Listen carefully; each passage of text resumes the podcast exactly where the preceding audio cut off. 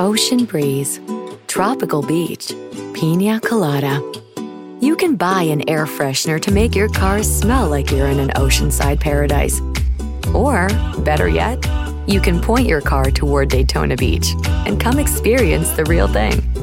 Visit DaytonaBeach.com to discover all there is to see, do, and enjoy along the world's most famous beach, Daytona Beach, Florida. Beach on.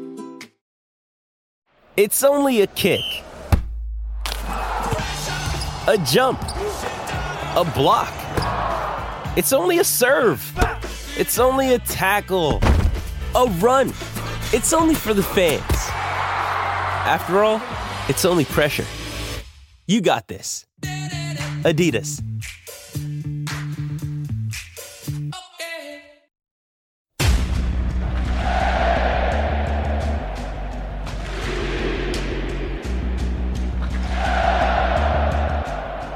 Hey, everybody. This is Doug Roberson of the Atlanta Journal Constitution with another edition of the Southern Fried Soccer Podcast. It is September 4th, and just a few hours ago, Atlanta United was defeated by Portland 2 to 1 at Providence Park in beautiful Oregon.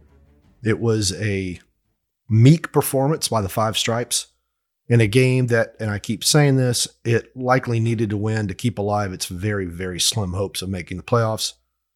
Instead, the team put just two shots on goal, created just nine chances. The only goal that it scored was a Josef Martinez header. That was the second shot on goal in the game. It came in the 88th minute.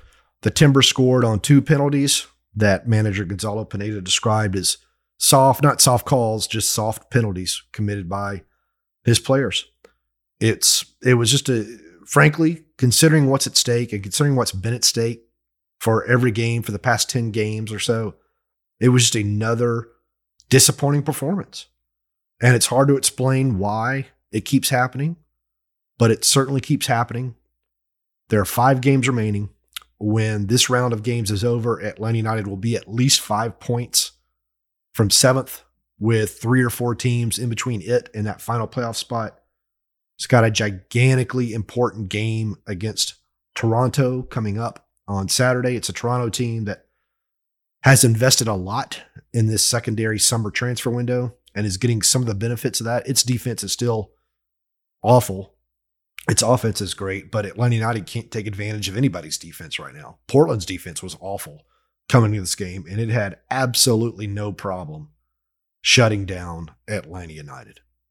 Let's go through some of the stats really quickly. Portland's goals were scored by Moreno and Asprilla on penalty kicks.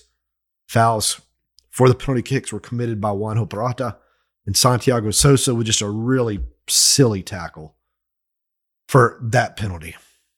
Atlanta, of course, led in possession 61.5% to 38.5, but Portland had 14 shots to Atlanta United's 10, four shots on target to Atlanta United's 2, and one of the emails that I've gotten from a, a friend of the podcast has some pretty interesting stats that I'm going to go into after the break when we start to go through the mailbag here.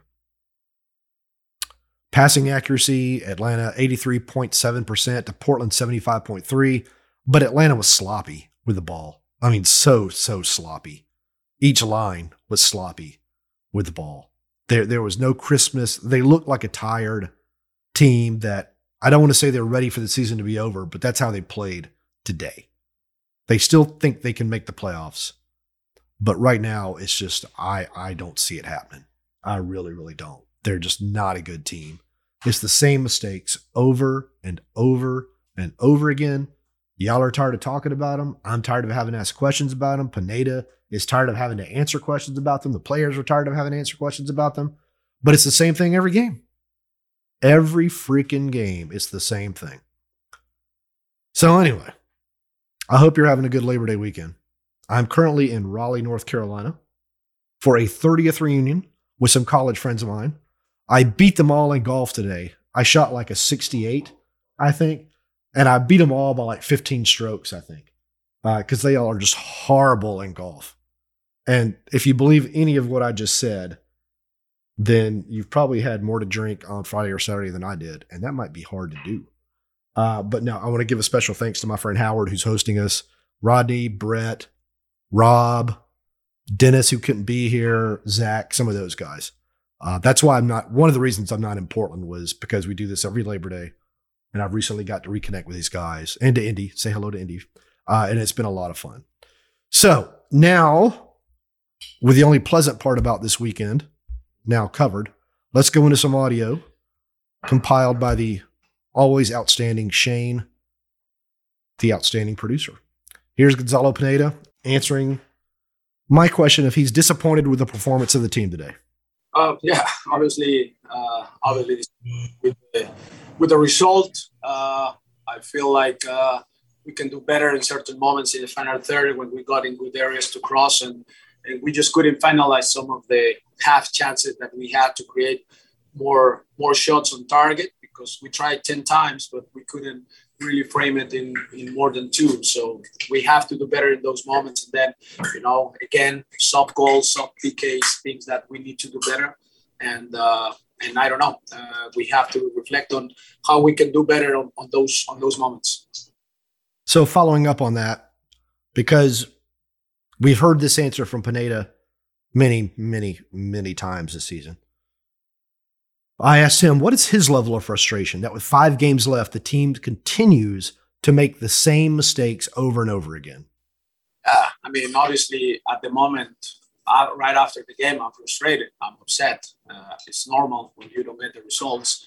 Uh, but obviously, we don't gain anything with that. We need to overcome this part, try to analyze the game, try to see the next uh, game plan this next week, how we can approach that and how we can do it better, and uh, and just just just just uh, move forward uh, and, and just move on from this game and try to continue with the with the with the season and try to go to the next three matches in, in a good preparation. I've said this before and I'm going to say it again.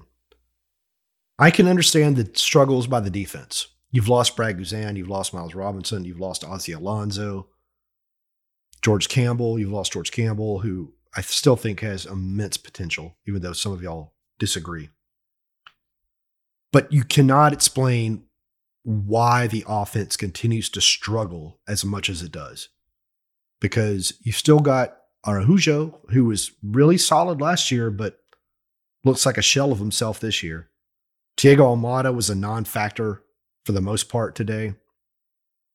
Ronaldo Cisneros, again, if he doesn't get service, he can't do anything.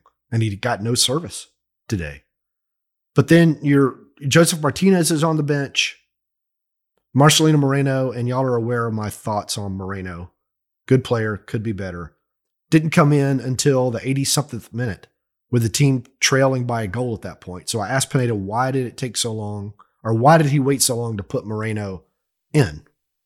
Well, I think that Santi Santi was doing a good job at holding that position as a holding center mid. We just entered Amar, and we felt that you know I was waiting for a little bit of uh, connection between Luis and Josef uh, in those those minutes. And i was waiting a little bit for that. I felt that in those moments we were dangerous in the final third. We created a couple half chances with Luis Brooks uh, and joseph and then uh, edwin on the left side. So i was just waiting a little bit and then the second ball came and and obviously uh, that's where we decided to bring uh, Marce. But, uh, you know, I think uh, Marce is better when he plays inside. And I felt that Amar and Thiago were there already. And you know, uh, I just reflect on that. So Raul Gudiño got his first starting goal in place of Rocco Rios Novo. The team still allowed two goals. Gudiño really only got called upon probably once to make a save.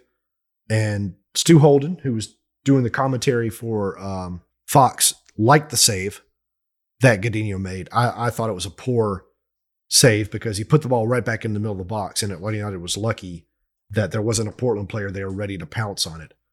But here's Gudiño talking about why he was selected to start and how he thought he performed. Yeah, on, a, on an individual note, uh, tonight it was my turn to to play and try to help my teammates. Um, unfortunately, you know, we we conceded two penalties, um, and they were well taken. But I think um, you know tonight it was it was my turn. Gonzalo just told me that I had been working well and training well, um, but uh, yeah, as a team, we've just got to continue to improve and keep working. With five games remaining, the team at least five points behind, and three or four teams in between it and the seventh place team. I asked Gudiño if he the players still believe they're going to make the playoffs for the fifth time in six seasons.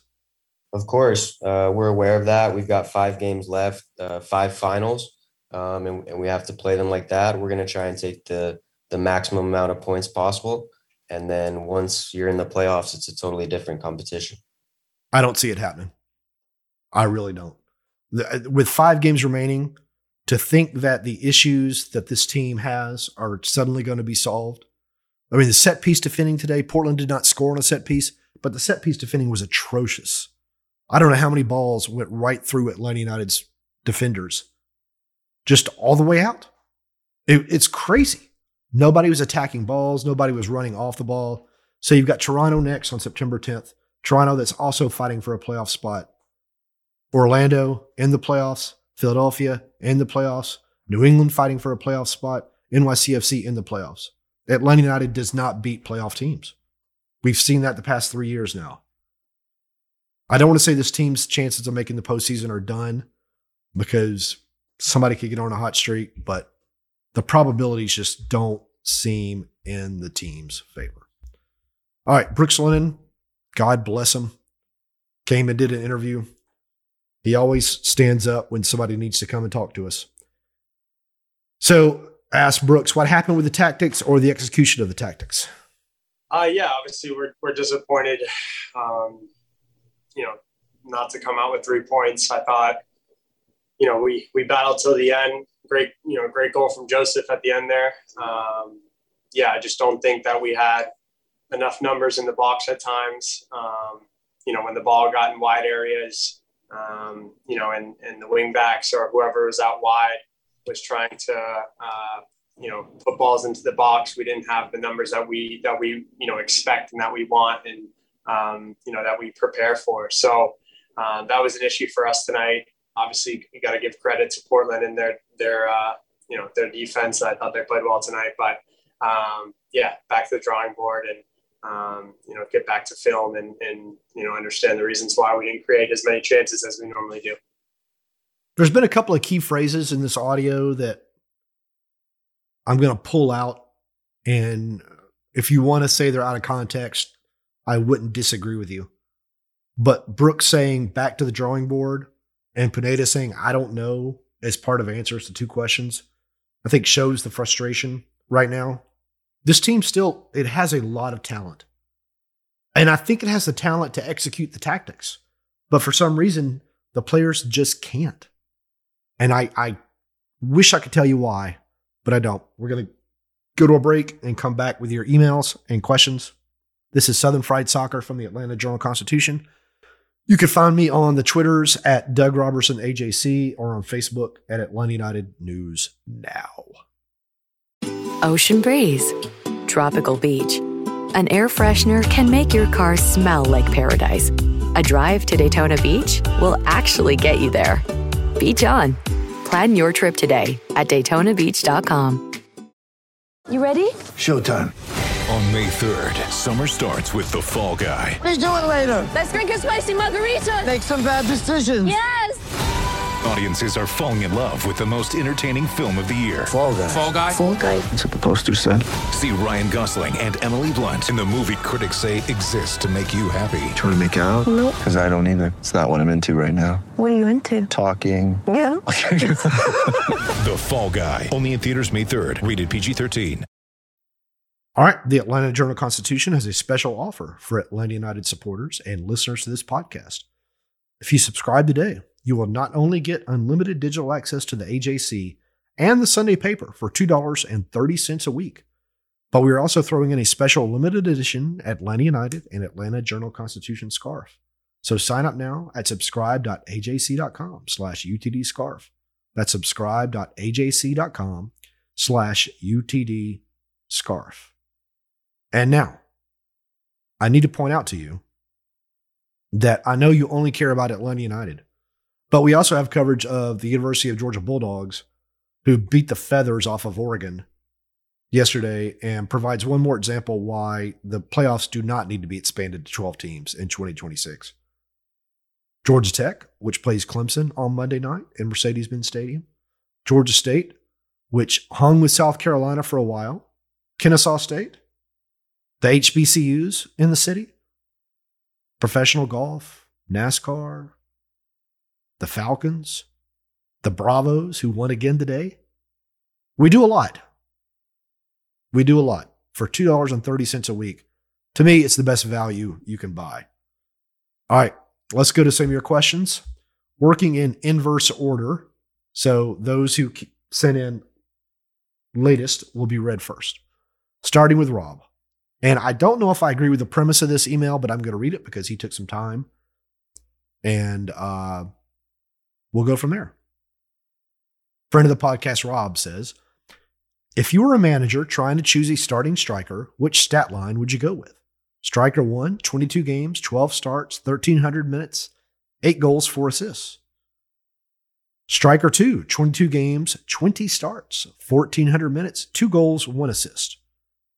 If you would choose striker one, you chose Josef Martinez over Ronaldo Cisneros, whose stats don't include his two multi goal games, which you have to treat as outliers at this point. I don't agree. He scored them. They count. I know our problems run deeper than who starts up top, but can we at least agree that Josef's output, even in recovery, is vastly superior to that of Cisneros? Hope your golf game this weekend scoring is as low as our club's is. That's a good line, Rob. For what Pineda wants, he thinks Cisneros offers it better. The stretching of the defense, the runs, etc. But the problem is, no one is hitting those balls to Cisneros. So his speed, his ability to pressure defenses, it doesn't matter. It, I, I don't understand it. I understand the idea. I don't understand why the tactic cannot be executed. But anyway, thank you for that, Rob.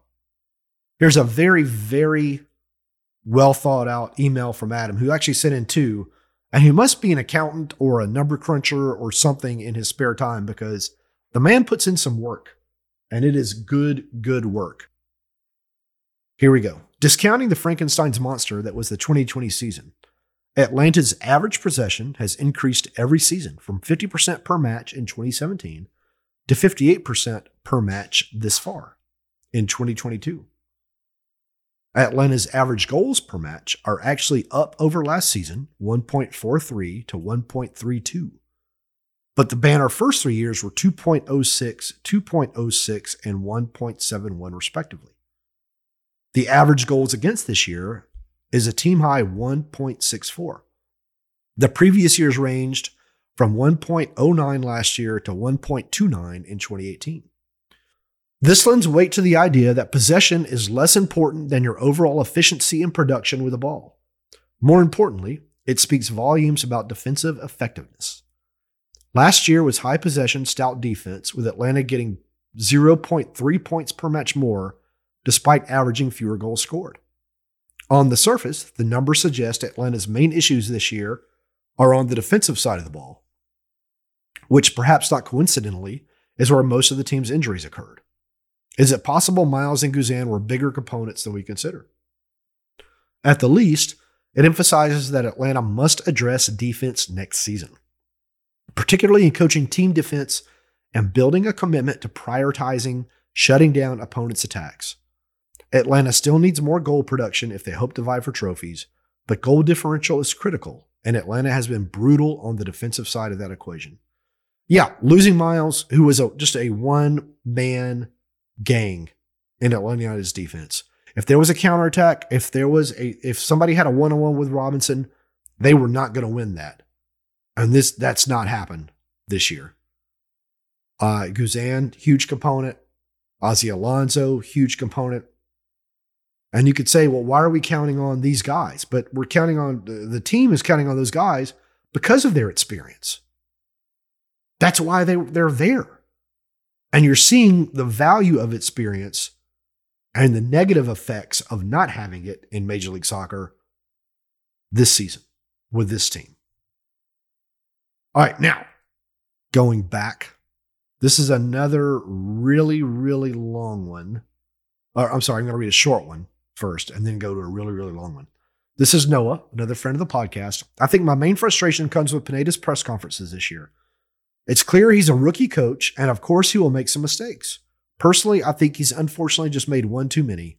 You said Pineda said he's frustrated, but that it doesn't do any good. How is that a good enough response for any sane coach? It's ridiculous, in my opinion. Do you think he's given up? No. No. The context of that was he's frustrated, but him expressing frustration, showing frustration does not help his team get points in the next game. I, I understand that. I, I think that's a very mature response by Pineda. Although at this point, I think that it might be worth it to try chewing some players out in public because trying to be the good guy, trying to be the player first guy isn't getting results. Now here's Rob again, and I can't go into all of this. Um, I got to figure out a way I can post this at some point and just as a talking point. But Rob did the research and determined the team's record broken down by who is the referee. He says he knows there's a lot that goes into the outcome of games, but what does it say about officiating? And this is, these are his words, not mine, and potential bias that the four officials who have been head ref most often for our games are among the bottom half of this list. And can you pull a few strings with PRO, maybe offer one of your limited edition AJC scarves to ensure Jair Marufo and Robert, Robert Sibiga don't officiate anymore at Atlanta United matches? I'm laughing as I read that. Uh, no, I can't do that, Rob. I would get fired. Uh, I wouldn't want to do that because it's a funny idea, but that it just doesn't work. Anyway, I'm, I'm going to go through a couple of refs. I can't go through the whole list. Allen Chapman, 13 games. The team has five wins, four draws, four losses, 1.46 points per game. Alan Kelly, 14 games, five wins, five draws, four losses, 1.43 points per game. Jair Marufo, 13 games, two wins, four draws, seven losses, 0.77 points per game. Robert Sibiga, 14 games, two wins, four draws, eight losses, 0.71 points per game. Now, the only thing I could say this is a lot depends upon which of these games were played on the road, which of these games were played on the West Coast, what was the quality of the opponents. There could be really good reasons for these losses and these records, but I'm not blaming them on the referee. Sheldon sent in a question a couple of days ago, and he says, I always forget to email you after the matches when you ask for questions, so I hope you have the time to answer mine. Of course. And you can find me on the Twitters at Doug Roberson AJC, or my email is D-R-O-B-E-R-S-O-N at AJC.com. He continues, We all know that part of Atlanta United's business plan is to buy young talent and sell them for a profit. This has been stated by Darren Eales on a number of times. Obviously, Darren Eales, as CEO, set the business plan. My question is Do you get the feeling that while implementing this business plan, did Bocanegra lose focus on his main job to build a team and instead got addicted to the thrill of bargain hunting? Shopping for players that he felt were bargains while forgetting that his main role was to build a team. Now, so I have not been able to verify this because I don't know who to ask at this point with Darren gone to Newcastle. But I have heard that most MLS teams do three year budgets. Atlanta United does a five year budget. So if you get things wrong, it can become very difficult to get them right again because you have you're spending that money looking down a longer road than most major league soccer teams. Again, I don't know if this is true. This is just something I've heard. And it's going to get into some more questions that we've got on the Twitters. Um, the only problem I have with this is I think Atlanta United has leaned a little too heavily on the young players at the expense of signing some veterans. Ozzie Alonso was signed, but he got injured. But there really wasn't another guy other than Alex DeJohn who has spent a lot of time in Major League Soccer. It's a different league. You need people who know what's going on, who have experienced some of these things to guide the teammates through it. All right, we're going to switch now to the questions sent in on the Twitters, of which there are a few. Again, in inverse order. Henry, friend of the podcast. Is this the end of Atlanta's playoff hopes? Yes or C? Well put, Henry. Yes or C. Or we? Is Pineda still the man for next season? It feels like his leadership has been pretty ineffective and he still hasn't been able to make these players into a team. Can we really expect anything to be drastically different next season? Yes, I still think Pineda deserves to get another full season. It's very, very hard this season, all the injuries. Very, very hard. How many of these players stick around for next season? I think most, unless they ask to be transferred or traded. Because there's only one player who's totally out of contract. That's Mikey Ambrose. Scott Purdue, a few of the questions for the podcast. Any chance they fire Pineda over the failure of this season? No. How much of a teardown and rebuild is possible with MLS rules? Not a lot. Any chance Tata coaches the World Cup and then returns to Atlanta United? No. No chance at all. Sorry to knock those out fast, Scott, but they're kind of yes or no questions. Ren. Doug, thanks for your consistent and level reporting. Well, thank you, Ren. Given the way this team has played and been coached this year, is it fair to say Atlanta United doesn't deserve to be in the playoffs anyway? Well, right now they don't because they don't have enough points. Second, what does a wholesale Atlanta United house cleaning look like? It will not happen. Can't. Too many players are under contract. This goes back to that five year budget that I was referencing earlier. Chris Quinn, friend of the podcast, former coworker, says the immediate future looks dire. If we lose out or even lose most of what's left, what's your opinion of Pineda's future? I think he stays with the team unless he gets a better offer. But a lot's going to depend upon the next president. You may have a manager in mind, you may have a relationship with someone who wants to come to Atlanta, and then we'll have to figure out what happens. It's going to be interesting. David says, Hi, Doug. Do you feel like having Almada, Moreno, and Araujo on the field at the same time is like having three point guards in a basketball game? They all do the same thing and makes us one dimensional. Love the podcast. Yes. This question has been asked before. I agree with the premise of this question. I've gone into my thoughts on each. Almada has to be the attacking midfielder. Moreno has to play on the right wing. Araujo has to play on the left wing because they're both very, very one footed. But it doesn't happen too often. Pineda disagrees. He's the manager. This is what he gets paid for. So, uh, a couple of podcasts ago, I said we need a nickname for those of you who consistently send in questions or emails or leave voicemails, and none of you left a voicemail. So, I am going to once again shake my head and sternly look at you. I hope you feel shame over not leaving a voicemail because the number is 770-810-5297. That's 770-810-5297. If you're listening to this podcast, Jay, there, I said it twice. I know it's important. I said it twice. Anyway, one person suggested that those who are consistent question askers be called the Get Fresh crew. I'll leave it to you to figure out the reference, but I love it. Anyway, that wraps up the Southern Fried Soccer podcast. Atlanta United 2 to 1 losers at Portland. As always, hug your loved ones, communicate with your loved ones, and y'all take care.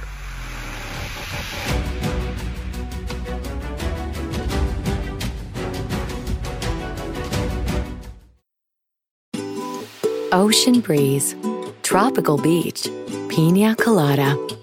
You can buy an air freshener to make your car smell like you're in an oceanside paradise. Or, better yet, you can point your car toward Daytona Beach and come experience the real thing. Visit DaytonaBeach.com to discover all there is to see, do, and enjoy along the world's most famous beach, Daytona Beach, Florida. Beach on. In Atlanta, one voice has stood out for over four decades. An AJC original, The Monica Pearson Show. Let's talk about how you got to ESPN. Revealing interviews. You are known as America's doctor, but I want to know who you were before that. When you have a different name, you have different color skin, it can be tough. With Atlanta's most famous faces as you've never seen them before. I'm telling my story. This is the American dream. The Monica Pearson Show streaming now on AJC.com.